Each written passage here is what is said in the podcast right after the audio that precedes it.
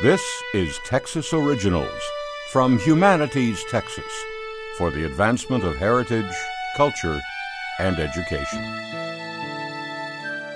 Born in Indiana in 1859, writer Andy Adams lived the cowboy life on the Texas plains.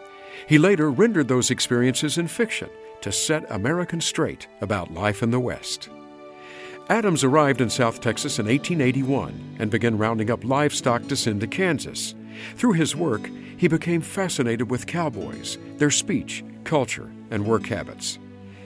In the 1890s, Adams moved on to Colorado to pursue mining opportunities. While there, he attended a production of the play A Texas Steer and was offended by its wild and woolly portrayal of Texas cowboys. Cowboys were not yahoos in Adams' mind, but practical working men who relied more on their wit than their guns. He began writing stories to make his point.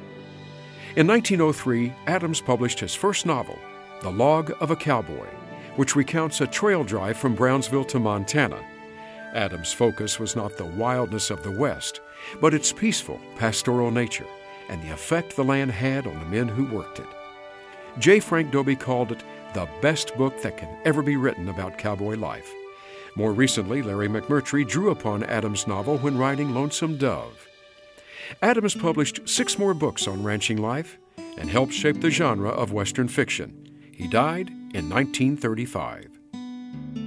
For more information about this Texas original, visit texasoriginals.org. Texas Originals is produced by KUHF Houston Public Radio and Humanities Texas with funding from the National Endowment for the Humanities.